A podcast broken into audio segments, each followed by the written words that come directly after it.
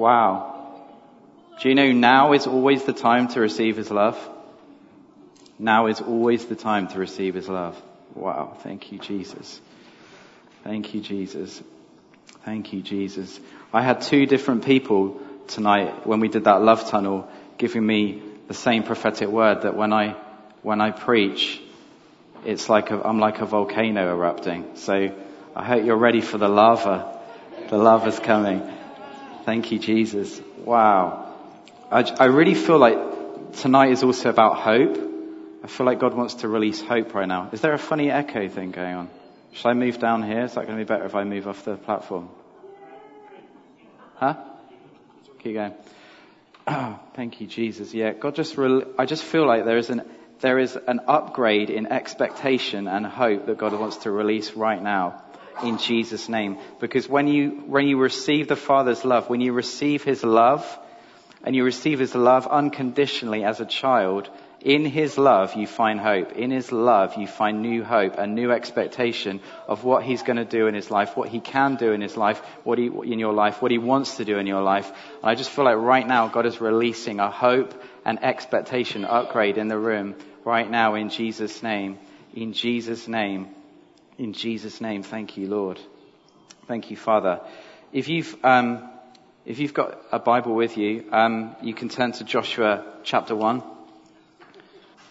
And I'm just going to read from verse 1 down to, I think, probably 9. So this is obviously going to be familiar, but after the death of Moses, the servant of the Lord said to Joshua, son of Nun, Moses' aide, "Moses, my servant, is dead. Now then, you and all these people get ready to cross the Jordan River into the land I'm about to give them to the Israelites. I will give you every place where you set your foot, as I promised Moses. Your territory will extend from the desert to Lebanon and from the great river, the Euphrates, all the Hittite country, to the great sea on the west. No one will be able to stand up against you all the days of your life. As I was with Moses, so I will be with you. I will never leave you nor forsake you. Be strong and courageous, because you will lead these people to inherit the land I swore to their forefathers to them. Be strong and very courageous. Be careful to obey all the law my servant Moses gave you. Do not turn from it to the right or to the left, that you may be successful wherever you go. Do not let this book of the law depart from your mouth. Meditate on it day and night, so that you may be careful to do everything written in it. Then you will be prosperous and successful. Have I not commanded you? Be strong and courageous. Do not be terrified. Do not be discouraged. For the Lord your God will be with you wherever you go." I want to talk tonight about something that is close to my heart. It's something that I've not ever spoken about this before. You know, if you know me, anyone who know me will tend to kind of think of me as somebody who maybe has like a healing anointing and sees miracles and things like that, and has breakthrough in those kind of areas, but actually, tonight I want to talk about what you do when things don't go according to plan. When things don't go well, when things aren't going as you're expecting, and what do you do? Because if you have a vision and a dream for your life, or if you feel like you've got there's a calling on your life in a certain area, what do you do when things don't go as planned? What do you do? Because the thing about being someone with a vision or a dream is that a lot of the time, no one else is in a position to encourage you because they can't see what you can see. Obviously, that's what's amazing about the prophetic is that God speaks through other people and he's able to call that out in you. But you might get a prophetic word here and there. A big part of what you do is what you do with those prophetic words and how you keep hold of them and how you keep them in your life, and you don't just make them a one moment in time. But actually, you are going to be the person who, in those difficult hours, in those difficult days, those difficult times, is going to have to decide, what am I going to do when it's really tough, when this thing is tested? And what I've realized is, if you don't learn to encourage yourself, you're probably going to give up at some point. If you don't learn to encourage yourself, you'll probably have a bunch of dreams and ideas that you never did. Lots of things you maybe nearly did, or things you thought about, or dreams you had at one point that maybe you walked away from. And so if there was a title for what I'm going to talk about tonight, it was really this: never give up. Never give up. Never give up. It's so simple. It's just three words. But three powerful words. If we just do it, we just be determined. Never, I'm never going to give up. Sometimes that's all it's about. You know, we have these amazing experiences, amazing services, and we're experiencing God move in amazing ways in our lives, in supernatural ways. But sometimes it's just about this: I'm never going to give up. Today, what I'm talking about is something that I call it the ministry of self-encouragement. I actually believe that some of the most important ministries are the ministries we do to the Lord and to ourselves. Because if we don't get them right, the ministry we do to the outside world isn't going to be that great. It's not really going to help them that much. Another one I talk about sometimes is about the ministry of uprooting lies. And really, that's my way of talking about faith, because a lot of people talk about faith in the sense of, oh, I need to get more faith, or I don't have enough faith. I'm like, no, just get all the lies out of your life and you'll realize you've got tons of faith. You've just been directing it the wrong way. But tonight I want to talk about self-encouragement. Because if there's one thing the last few years of my life has taught me, it's this: you will need to fight for your dreams. You are going to have to fight for them. I actually think if you did a survey of a lot of the people in the Bible who were successful and those who weren't, probably a lot of them would fall into two categories, one of two categories: those who gave up and those who, quite frankly, probably a lot of us would advise them to have given up, but they didn't. I'm talking about people like Abraham, Joshua, Joseph, David. But then you contrast them with people like the whole Israelite nation under Moses' command, and how they rebelled, you know, when they got the bad report coming back from the spies. Or the Israelite army before David turned up at the battlefield. Or how about even Elijah, an amazing man of God, but at the end of his ministry, what did he do? He got the heebie-jeebies and he ran away from Jezebel. What's the one thing in common with a lot of these stories of failure? They gave in to discouragement and they partnered with discouragement. When we arrived at East Cape, which is about 5 years ago now, we had loads of different words that we were given, loads of different words that I was given over the years about a calling on my life to equip people in the supernatural and that kind of stuff. And yet, not long after we got back in the country, because we'd been in America for a few years, I found my life going in the exact opposite direction of everything that everyone had said to me. I'm like, what? I went back into the old industry I was doing. I literally, all the time I had to minister to people, got completely zapped up. I felt like I was further away from my dreams than I could possibly be. And even worse, it was actually what I was doing was pulling me away from my family as well, which is really, really hard. It was actually really quite emotional and exhausting a lot of the time. You know, I guess the hardest part is kind of losing precious time with those people that I can't get back. Having said that, I think the biggest sacrifices weren't made by me. It was made by Kate, my wife, and the kids, because she normally has to do everything because I'm never around. But all the while, kind of, this was going on. My heart was aching to be with them, and my mind was kind of confused with what's going on.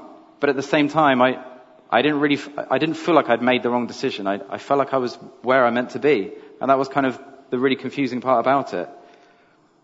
If you were to jump back 6 months before all that happened, I had this one night where I was listening to some soaking music and I was just lying there soaking. And then I get into that kind of half asleep state. You know, when you're kind of, like, sometimes there's a little bit of a supernatural window, where mischief, angels have their mischief. And I had this kind of encounter where I saw somebody, this guy, who had like a ponytail, and for some reason I thought he was my angel. Felt like he was my angel. And in this kind of encounter, I'm watching myself ask him a question, and I don't remember what the question was, but he turns around to me and goes, "Yes, 11 times 11. And then I came out of it and I was like, what was that? 11 times 11? That doesn't mean anything. It's ridiculous. Anyway, at that point, I was doing an encounters class at Bethel Church, and being led by Teresa Dedmon, if anyone knows who she is. And she said, oh, has anyone got anything they want to share? So I stood up and I shared this, and I said this, what I just said to you. I was like, what is that all about? It doesn't mean anything. It's not even a word. And she started giving me this really long prophetic word about this a Joseph anointing on my life and all this kind of stuff. But what she told me was that 11 means transition or significant change in your life. And she said, I can only imagine that 11 times 11 is big. And so that I knew that there was transitions happening. I didn't know what they looked like. But I thought that when I went back into the industry, which I'd worked in before, which is advertising, I was thinking, oh, this will probably be a season of transition. It will be like up to a year, something like that. I did not expect it to be 5 years or more. So sometimes when God calls you into a season or takes you into a season, you have no idea what it looks like or how long you're going to be there. And that's why it's really even more important that you learn to self-encourage yourself. See, and I really think that for me, there have been many times when a lot of stuff hasn't made sense, but the only thing that's kind of kept me going through it was this ability to kind of, when I feel like kind of jacking things in or changing something or doing something drastic, is this ability to kind of renew my mind, renew my thinking and encourage myself. And actually a big part is also to celebrate what you see God doing in other people's lives. Because you can sometimes find yourself in a season where you feel stuck and you feel trapped and you feel like you're not moving, and it feels like everybody else around you is. And everybody else, it feels like everybody else is, it's like when somebody talks to you about red cars and then you just see red cars everywhere. It's like, in that kind of situation, it's like, it feels like everybody else is getting to enjoy the stuff that you feel like you're supposed to be doing. And actually, that's the point where you need to celebrate them. You need to celebrate them and be thankful for what God's doing in their life. I remember there was this one meeting actually a while back that, I'm being really honest here, where Kate and I were at with loads of friends, and everybody was sharing about this experience that happened in the ESSL school one day in the worship, where God's glory came in this really tangible way. And they said it was just like this really profound experience. Every single person in the room had been there for it except me and Kate. So what really should have been an incredibly encouraging, amazing experience, it was tempting to feel really discouraged, because I was like, I would have loved to have been there. I was doing a 14-hour day and I didn't have a lunch break, and if I could have done anything, I would have been there, but I couldn't. But that's when it's even more important that you learn to celebrate the right things, and you need to position and posture your heart in the right way, in the right place, in the right way. You know, I could have thought to myself, I used to lead meetings where that kind of stuff happened, and now I don't even get to go to them. But it's not about that. It's about trusting God that he's got you in the right place at the right time, and you are who you are. Nothing's changed. You are the person he made you. Sometimes you go through a season of life where it feels like you're trapped. But the thing is, and this is a really important thing, is to not try and force yourself out of that season. Don't try and force the timing. Don't try and force God's hand. Timing is a huge deal in the kingdom. Have you ever wondered why, when Jesus was ministering and he was driving out demons, why the demons used to really loudly declare that he was the Son of God? It's like they're worshipping him. You ever wonder why that happened? I used to think it was because even they couldn't help fall down and worship him. And I've actually realized, I think I was wrong. It's actually because they knew his time hadn't come yet, and they were trying to force him into his destiny out ahead of time. Remember when Jesus used to say to people, he used to tell them to be quiet, didn't he? He used to say, don't tell anyone what's happened to you, but just go show the priest, or that kind of stuff. Because his time hadn't come yet. We talk a lot about identity, but here, if you're around here for any kind of serious amount of time, you'll hear a sermon where we talk about identity. David likes to talk about identity a lot. But when you find yourself in a situation where you can no longer do the things that you feel you're meant to be doing with your life, then that you really learn where you're getting your identity from. Is it from your relationship with him, or is it from what you do? If I'm being completely honest, there were many times where I felt like a failure because I went from seeing miracles happening all around me and then equipping other people to see loads of miracles happen all around them to the complete opposite, where I was trapped in an office, or I was trapped on a shoot, or in a recording studio, or an edit suite, whatever it is, from kind of sunrise till bedtime with no lunch breaks. I didn't even have an opportunity to even meet and talk to anyone that day. But here's the thing that I had to discover during those times. Even if I don't see a single miracle for an entire year, that does not stop me from being a miracle worker. You might feel a million miles away from your dreams right now, but that does not change who you are. That does not change how true they are. That does not change anything about that. And the more that you believe that and the more you stick to that, I actually believe the greater that thing will be when you walk into it. I started to realize that I can find his glory in everything I can do. I can carry the miraculous everywhere. I can just be miraculous wherever I am. It's not about doing miracles. I'm just going to be with the person who is the miracle. And so I used to spend a huge amount of my time working in Google's offices, which is very, very competitive, kind of stressful, sort of busy environment. And I would just take every second I had just to remind myself of who I am in him and who he is in me. And just enjoy that. And whether it's kind of I'm running to a meeting, or I'm running to the toilet, or wherever it is, I'm running to get a cup of tea, I'll just try and get myself in that posture and just encouraging myself. And I'd be manifesting gold dust all over my hands as I'm walking around Google's offices. And no one would see it. No one knew about it. I would look down, it was all over my hands. But no one else would see it. But that was me and him. And that was all I needed. I needed to learn that that's all I needed. It's just me and him. I had to separate my sense of self-worth from outward signs. And I realized that you can't really go wrong with God if you fully embrace the season you're in, even if it feels totally contrary to what you feel you're meant to be doing. The other thing you need to know is that he wastes nothing.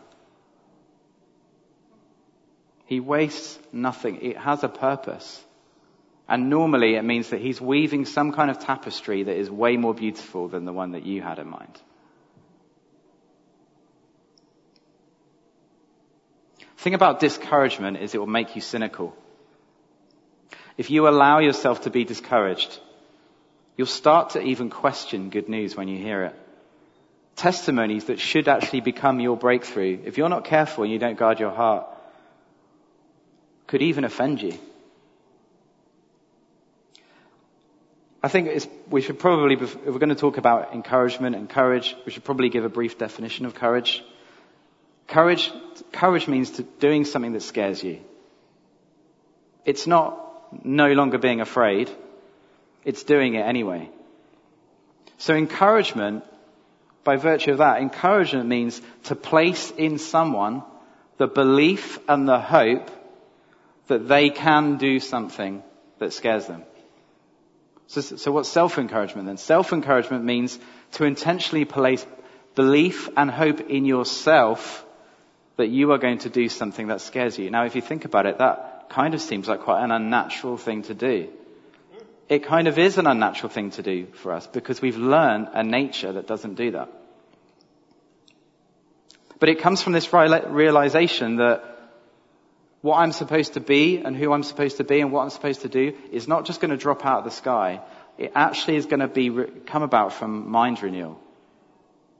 It's about aligning my thinking with his. It's about being intentional and disciplined with your thought life. Because the thing is, if you don't own your thoughts, someone else will. And you know who that is, don't you? And the other thing about those, as well as being disciplined about our thoughts, it also comes from recognizing that that discipline comes from a strength that's not your own. Now, at the beginning we read that verse in Joshua, where God is talking to Joshua. God is encouraging Joshua to encourage himself. Do you notice that? He's encouraging him to encourage himself. That actually is a lesson that he's given him there in self-encouragement. If you read it again, you'll see. But have you ever wondered why it is that Joshua was able to lead Israel into the promised land and Moses couldn't? I know there's obviously things that happened with the water when it came out of the rock, but in terms of why, what was behind all of that? Well, I'm just going to turn quickly to Exodus 33. I think there's a clue there. So I'm going to start at verse 7. So, now Moses used to take a tent and pitch it outside the camp some distance away, calling it the tent of meeting. Anyone inquiring of the Lord would go to the tent of meeting outside the camp. And whenever Moses went out to the tent, all the people rose and stood at the entrances to their tents, watching Moses until he entered the tent. As Moses went into the tent, the pillar of cloud would come down and, wow, thank you, Jesus, and stay at the entrance while the Lord spoke with Moses. Whenever the people saw the pillar of cloud standing at the entrance to the tent, they all stood and worshipped, each at the entrance to his tent. The Lord would speak to Moses face to face as a man speaks with his friend. Then Moses would return to the camp, but his young aide Joshua, son of Nun, did not leave the tent. Joshua didn't leave the tent.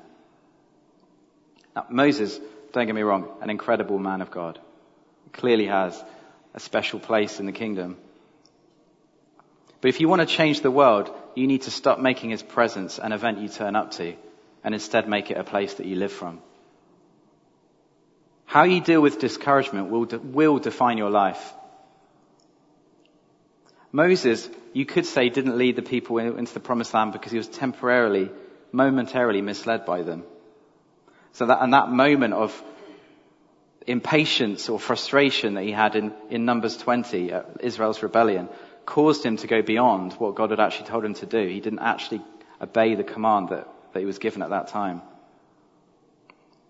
I mentioned Elijah earlier, and I'm just going to briefly touch on him. Bear with me one second. You don't need to turn there, but I'm just going to go to 1 Kings. So this story is familiar with you, and I'm sure, but it never ceases to amaze me because Elijah has just taken on the whole nation. He's literally just taken on the whole nation. And then Jezebel gives him the heebie-jeebies. She sends him this message. May the gods deal with me, be it ever so severely, if by this time tomorrow I do not make your life like that of one of them. And she was talking about the prophets that he put to the sword. Elijah was afraid and ran for his life. When he came to Beersheba in Judah, he left his servant there, while he himself went a day's journey in the desert. He came to a broom tree, sat down under it, and prayed that he might die. I've had enough, Lord, he said. Take my life. I'm no better than my ancestors. Then he lay down under the tree and fell asleep. Talk about a dramatic turnaround. That is a drastic turnaround. What did he do? He partnered with discouragement. He got that message, it intimidated him, and then he was discouraged. If you think about it, the truth is, Jezebel had no power over him. He'd actually just done this thing that had pretty much won the king over on his side. But what happened is this message had come with it, a spirit of intimidation that was released with those words, and he partnered with it. And it completely changed how he saw himself and his situation. Suddenly he had a completely different version of his reality than what he had literally 5 minutes before. So this is what that's made me realize, is discouragement is actually illogical. When we're discouraged, we're actually entering to an illogical way of thinking, an illogical mindset. Why is that? 2 reasons. Number 1, you're believing fake news. Because it's trying to tell you a certain type of future is there for you that is based on fear. Fear is a lie. So you're believing a fake version of your future when you're discouraged, and a fake version of yourself, because it's also questioning who you are and who he's made you to be. That's number 1. But number 2 is discouragement is based on the belief that failure in a moment equals failure over a lifetime. That's just completely made up. Actually, the opposite is true. Michael Jordan, the famous basketballer, this is a really famous quote from him. "I've missed more than 9,000 shots in my career. I've lost almost 300 games. 26 times I've been trusted to take the game-winning shot and missed. I've failed over and over and over again in my life, and that is why I succeed." He gave that speech on his final game when he was the most awarded and most successful basketball player of all time. So I'm 37 now, and probably for at least 30 of those 37 years, I felt generally probably inferior and inadequate. And because of that, my identity was wrapped up in every success and failure that I had. And here's what I realized. You are not defined by your individual successes and failures. It's way bigger than that. Way bigger. You know, the truth is, see, I work in advertising where we make films and things like that, and we pour our heart into these scripts and these ideas for months and months and months. And I used to think, oh, this is going to be the one. This is going to be the big one. This is going to be the big one. I get really excited. I'd be working it for like a year, and then I'd get really disappointed because something wouldn't go right with it. But here's what I realized. You are the masterpiece. You are the miracle. It's not about how many miracles you can do. You are the miracle. It's not about how many testimonies you get. You are the testimony.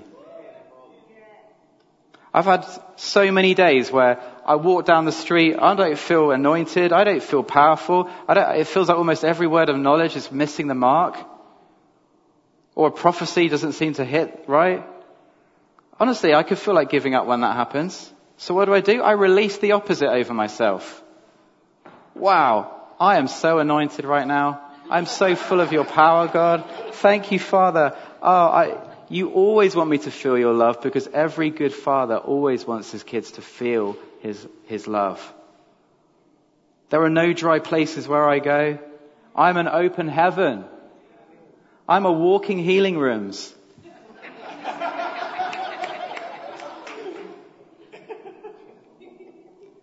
It's just releasing the opposite. Go against fight your natural instincts in those moments. And make these your new natural instinct. It won't seem easy at first, but actually, if you're thinking anything negative about your life, just start releasing the opposite.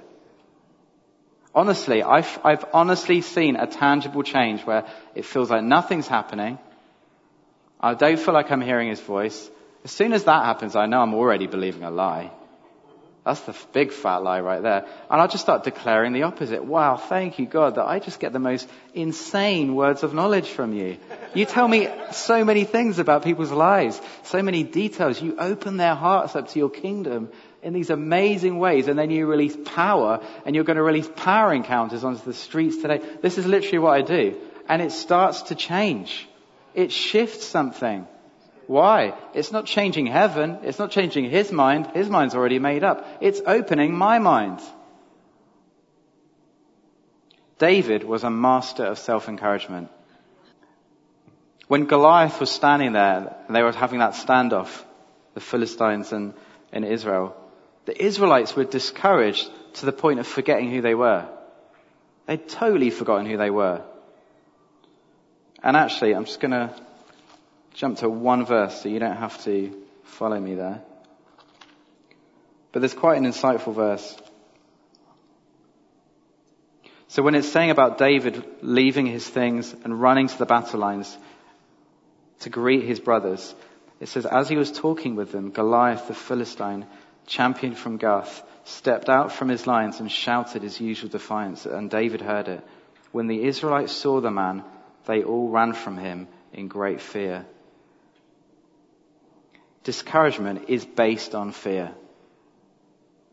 It's based on fear that you will only be discouraged if you believe the word of the devil over the word of the Lord. It's based on this fear that something bad is going to happen to you. What God says is going to happen to you isn't going to happen. Something bad is going to happen to you instead.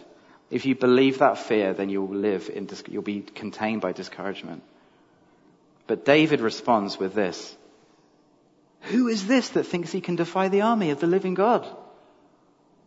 Discouragement says, If I do this, something bad will happen to me. It won't work out. I'll lose. David does the opposite. Number one, he reminds them who God is. And number two, he reminds them who they are. Verse 26. Who is this uncircumcised Philistine that he should defy the armies of the living God? He reminds people, he's the living God, and we've got him. And then he reminds them who they are. We're the army of the living God. That's who we are. He's reasserting that very identity that the spirit behind that discouragement is trying to question. Because the thing is, if you never forget who you are in him, it's impossible for you to be discouraged. If you remember who you are in him, it's impossible. And this quality was actually the one thing that stopped David from losing the kingdom later. I won't turn there, but 1 Samuel 30, when they've been raided and all their possessions and their wives have all been taken, this is David and his mighty men. It's at that point where this great leader is actually in danger of being stoned by the men that follow him. And it actually says that David strengthened himself in the Lord. He went away and strengthened himself in the Lord. Like Joshua, he went back to the presence. He turned into the presence and strengthened himself in the Lord. And actually that word for strengthened can actually be defined as encouraged. David encouraged himself in the Lord. If you just look at the Psalms, the ones that are written by David, you actually see him going on. They're like a blueprint for self-encouragement. He starts off hopeless, but real about where he's at. Then he remembers what God has done. He remembers the testimonies. He declares the testimonies. He remembers those testimonies. He remembers what God has said. He remembers the promises. Then he chooses to partner with that. See, I really believe in the prophetic, and I love the prophetic. But there have been times in my life when it's encouraged me greatly, but there will be times when the only person in that moment left to encourage you will be you. So the question is, what will your response be? A few years ago, Kate, my wife, had this situation where she felt like there was this thing in her right-hand side of her body, and she just talked about it for a while, and she said, it feels like I can just feel like a lump inside the right side of my body. So she got a scan done, and they did the scan, and in her gallbladder there was like this massive cyst that you could see, a massive like growth. And so she was booked to have surgery, and whilst this was going on, she then started feeling the same thing on the left half of our body. And what happened is they did the surgery, and they removed the gallbladder. And whilst they were doing that, she was then becoming more and more sure about this other pain that was almost the same on the left side. I'm like, what is going on? This is ridiculous. At that point in time, we were seeing like around us the most insane miracles happening, but then this is happening right here. That is an opportunity for discouragement. And I just decided at that point in time, I'm just going to worship and I'm just going to give thanks. I am not going to ask God to heal my wife, because I don't believe in asking God to heal, because I believe that he's already answered that question. So I'm just going to worship him and thank him. I need to live in that place of what Jesus already paid for on the cross, and celebration of that and thankfulness of that. I need to live in that place, not the begging place. Because if I live in the begging place, I'm looking at God through a veil of lies. So I need to live in the thankfulness place. And I just would not change the plan. I would not change the plan. This healing is coming. We're just receiving it. We're just in the process of receiving it. I remember one day, David West, who used to be part of this church, he was praying for Kate after the service, and he came and talked to me, and he just looked at me and he goes, "You're just never going to give up, are you?" I was like, "No." And that's really why I came to the title of this service, of this preach tonight, is Just never give up. Never give up. Just never give up. What happened is while we were waiting for the biopsy results, there was one night where I had a dream in the middle of the night. And in this dream, we're like tiny people. It's like the movie Inner Space. I remember that 80s movie, Inner Space. That was a great movie. And we're shrunk, and we're like going on a tour through the human body. And we're going on a tour through the human body, and we go through the left side of this body, and we see this black stuff oozing out. And I look at that, and I'm like, what's that? And my son, Joel, is there, who at the time was 5. And he just looks there, and he goes, don't worry about that. God's taking care of that. And then I wake up, and I just feel the electricity of heaven in the room. Next morning, my wife, that morning, woke up and all the pain in the left side of her body had disappeared. Next week later, we went to the hospital. But remember, we'd had the scan where you could see the big cyst inside her. They'd done the biopsy, and there was no cyst in the gallbladder. Thank you, Jesus.